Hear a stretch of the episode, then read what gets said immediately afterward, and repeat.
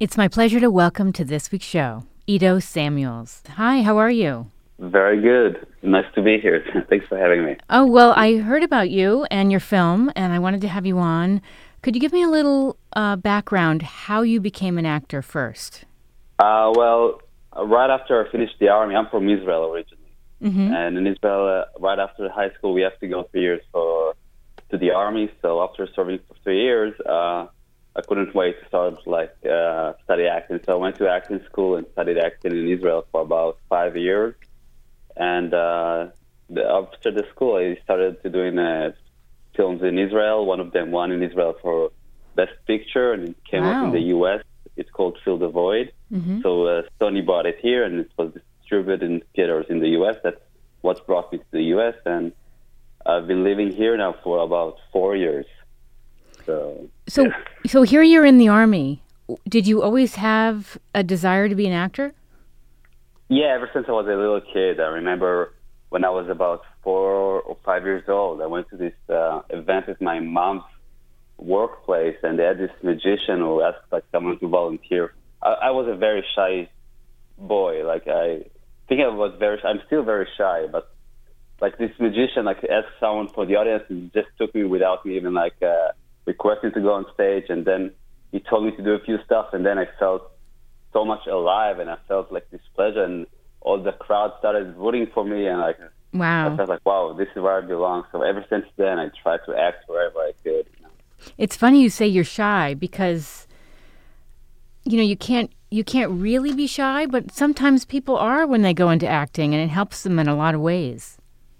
Yeah, yeah, it's you become a different person or a, a confident person of you. It's like I remember also. Uh, I saw an interview with Beyonce, and she said like she has her own persona, and she has like this different persona when she's on stage, and she's just channeling that one. Isn't that and, uh, interesting? Uh, yeah. Do you still think you're a shy person?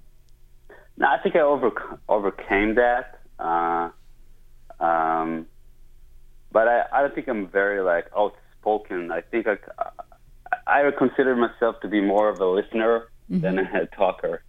That's okay. That's good. I'm more yeah. of a an introvert at times, where you observe instead of talking. Yes. Yeah, that's yeah. good. So, and you've been in a lot of films. It's an impressive list. You've been in over 30 films, including the one you yeah. mentioned, um, where you played an Orthodox Jewish man named Yossi. Um, yeah. And then uh, you said it was, I think you said it was nominated for two Film Independent Spirit Awards and won seven awards at the Israeli Film Academy. Um, yeah. So tell me about your latest film. Uh, Dirty Bomb? Yes. Okay, so Dirty Bomb is a short film that I we shot in uh, August, and we just had our premiere uh, last Friday, uh, which was very exciting. Congratulations! Dirty Bomb. Thank you so much. Mm-hmm.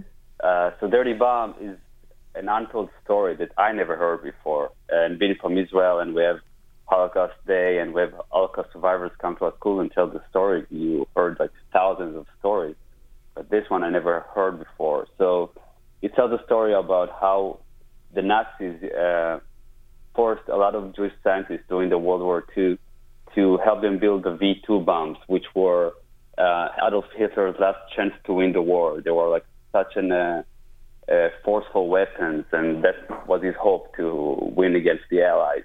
So they took a lot of scientists and a lot of Jewish prisoners and built tunnels underneath the ground to help them build those bombs. And uh, and each each each uh, pri- each prisoner that worked on a bomb got a number. Mm-hmm. The number was also in the bomb, so they knew which prisoner worked on which bomb. And um, a lot of uh, the prisoner sabotaged the bomb. And each time a prisoner sabotaged the bomb, uh, and the bomb didn't went off, uh, then they hang him, the Nazis hang him in front of all the other prisoners so they knew that that's what's going to happen to whoever like sabotage the bomb. Mm-hmm. And they still kept on sabotaging about 200 prisoners, sabotaged the bomb and got hanged for that. But by doing that, they saved like thousands and thousands, thousands of American soldiers' lives. Because a lot of uh, a lot of soldiers. The, the story came to me from the director Valerie McCaffrey, and her uncle fought in the Battle of the Bulge and he told her the story about how they saw these huge, massive rockets that didn't explode right next to them in the battlefield in the snow. So that's a story about heroes that I never heard about. And, I never heard of it either. And we felt that we have to tell this story, and especially now when we have very little Holocaust survivors left, and most of them are in their late 90s. Uh, we feel that through film is the best way to tell the story and to honor these unsung heroes. Whoa, I'm I'm just listening to you and I'm speechless because um, what a powerful story. Yes, yes, and you can't believe that you never heard of it before. No. And after hearing it, and they're willing to to give their lives to save people. Yes, yes, and even now they they're they're like they knew they're gonna be hanged and they didn't know how many people they were saving. They didn't know if they were saving the actually people. They didn't know what's going on. They just they just knew they're building bombs, and the bombs were were using like to benefit the Nazis, mm-hmm. and they didn't want to help them, even though they knew this may be their only chance to survive. Um, so yeah. Yeah, I mean, it shows you it shows you the the power of one person. Yes. Even though he's in the worst place with the worst kind of people, and he's supposed to be the weakest like physically, emotionally, everything, he can he still have so much power because each bomb, if they would like would have exploded, could have like killed. One bomb can kill like about five thousand soldiers.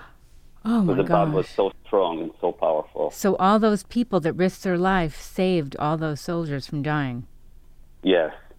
Incredible. How did you meet Valerie McCaffrey? Um, well, when I just arrived here with the film, so I know uh, Valerie McCaffrey is also a casting director, and she mm-hmm. cast one of my favorite films, American History X. So uh, I tried to reach out to her, and we met, and uh, she saw my show reel and some of my films, and she we always talked about working together. And then at one time, a year about a year ago, she told me the story, and she told me that she really wants me to be to be in it. And uh, finally, we were, we were able to make it together. What was it like uh, shooting this film? Must have been really emotional and draining when you'd go home at the end of the day. Well, yeah, preparing for the film. So I watched like every day, uh, like a lot of documentaries, a lot of films, uh, a lot of YouTube videos, and um, me and Valerie also went and met with a Holocaust survivor serving the same camp. He wasn't, he didn't work on the bombs, but he worked on other stuff, and we could have like asked him about the what went in the camp, and I had a lot of like unsolved uh, questions about the script that I couldn't solve, like what kept him going. Because I I would imagine if I was in a Holocaust concentration camp, I didn't know what why I wouldn't just kill myself, you know, because it's so horrible. You see the most horrible stuff. Right. So he told me that the the feeling of hunger was so strong among the they hardly ate at all. They like, gave him like I think like only one bread like in uh, every couple of days or every like four days. Mm. And so they were so hungry, so they were only thinking about the hunger. It was so powerful and so strong. And his story that he also had a brother in the same camp, and because he worked at some place, I think he was making the prisoners' clothes. This was his job, so he got uh, more often he got more bread. So he used this bread to feed his brother. So he knew that if he, he wouldn't be there feeding his brother, his brother wouldn't be fed this, this survival mode that kept him going. Right. And uh, so to right before the film, about a month and a half, I tried to feel this uh, the the healthy way. I try to uh, to feel this uh, feeling of hunger during the shooting day. So I try to eat only like vegetable and drink only water for about a month and a half before mm. the film. Uh, so I'll have this very, and it doesn't compare at all to what they've been through. But right. We have this small thing, and um, luckily for us, like it was a very dark and emotional story to tell. But luckily for us, first of all, with Valerie, who is an amazing director and very sensitive, and she knows exactly what she wants, but she knows how to get it from people in the most kind and like loving way. Uh, amazing. Uh, which allowed me to be open and just let my emotion just be out there. Mm-hmm. And we had about like 15 or 20 extras. We shot in Fresno. Oh, you did. And uh, yeah, the story takes place in Europe in the frozen winter, and we shot in in uh, no sorry, and we shot in Fresno like in the summer, in like the hottest days, and we need to act like it was freezing. Right. So that was the difficult part about it. But the only difficult part, because like the extras from Fresno were so amazing, and the costume designer were so amazing. Like the costumes looked so real, and the set designer made the camp look like a real camp. So it was very easy to transform yourself into this world and be be in the moment. So wow, so it was a very intense uh, but powerful experience for me personally. What would you like people to take away from this film? Uh, first of all, I want them to know the story because, like we said, it's an untold story about heroes that people need to know about them, and we're trying to get the names now and to put. We're, also developing a feature film that can tell the story even more. You know, oh, good. In short, there's so much that you can tell.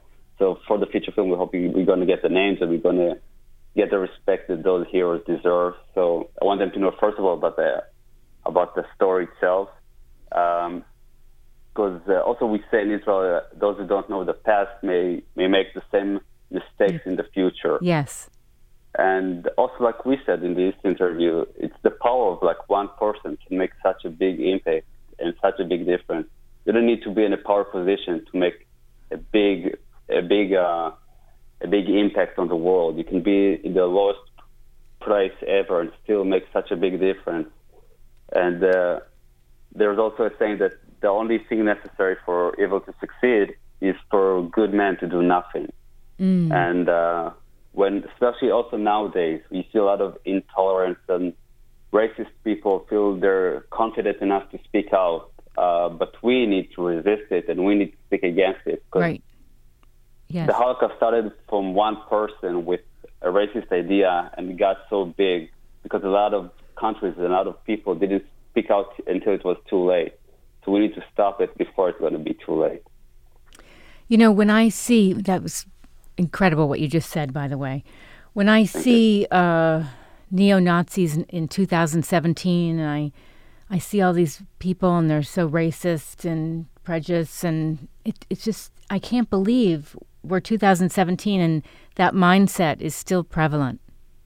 Yeah, yeah. Well, the the Holocaust survivor we spoke to said something very interesting to us. He said, whatever like a country is going through, they're always looking for someone to blame for their their own troubles. They're always looking for a weak link. For some reason, this is the humankind these days, and we have to change it. Like every time they're looking for like a minority to blame their own problems on, you know. So mm-hmm. we need to speak against all of it, and uh, I hope you know the power of films nowadays is so strong, stronger than like school, stronger than so much because people go to the films and watch it. So I feel more films about stuff like that should be made. I agree. And I agree. Film, film shouldn't be just about entertaining. They should be about educating and inspiring people. Absolutely. Uh, maybe uh, sometime Valerie. I'll see. I'll speak with Deb Jalels and see if Valerie would like to call in sometime as well. Yeah, I'm sure she would love to. Yeah. Yeah. Where can people see? Where can people see this film? Well, we just had the the first screening this Friday, and now we're submitting to all the film festivals. So hopefully, we'll get uh, a few submitting for a lot of American ones. We submit to a lot of uh, European ones. So mm-hmm. hopefully, in those festivals, uh, we're crossing fingers that they will get in. Fantastic. Um, do you have a lot on your plate right now? Are you juggling some other projects? Uh, yeah, I just finished a different short also uh, called Vendod, uh, which is about the Israeli and uh, and the Palestinian conflict, and it just got into the Student Academy Award out of like Great. fifteen thousand. So congratulations! Thank you so much. Uh, so I'm also excited about this one, and uh, yeah, the usual actor's life, you know, auditioning and hoping to get good roles. Was it hard to get an agent when you landed in LA? Very much. Yeah. Very much. Oh yeah. Yeah, it, it's very difficult, you know. Uh, when I got in LA, at the beginning I was very excited because it seems like everybody's in, in the industry here and it was so cool. Yeah. But then you realize like everybody, everybody's in the industry, everybody's trying to make it, everybody's an actor. Right. So it's very difficult. Uh, but you just need to surround yourself with the right people, doing it also for the right reasons, and you need to have patience. And uh, you do. Yeah. Oh. It's a yeah, mindset, and, you, and you have to not mind the the ups and downs and the waiting. And I always say, no. um, because I have uh, been in the industry, but I do other things. You you can't just do one thing. You should you should explore writing. You should explore exactly. improv. Um, because you can't have this attitude of waiting by the phone. yeah, and nobody owes you anything. A lot of people in the mindset, oh, they have like I have a manager, he has to get me a job. No, no. If you won't get, if you people won't get excited about you and what you're doing, they won't get you anything. Right. Unless they're related to you or something like that. If you have a family in the industry, it helps. But people like me have come from a different country and don't know anyone here. That, and and it's, English is not your first language. It's very difficult, you know. So you right. just need to hope that people will see your films and will appreciate it and will want to see you in other stuff. And I would also add, because you met Valerie, um, find people that believe in you and you believe exactly. in them, people you can trust. Even if you have a small network of people, find your people. Yes, exactly. Uh, exactly. It only takes one person to believe in you, you know. Yes. Where can people find out more about you? I have a website with my name, idosamuel.com, and also in social media, my name, Ido Samuel. It's I D O S A M U E L. And I keep updating about my project, about my other stuff over there. Wonderful. Ido, thank you so much for calling in. This has been great. Thank you. It was a real pleasure. And congratulations on your film. Thank you so much. I appreciate it. All right. Take care. Bye bye. You too.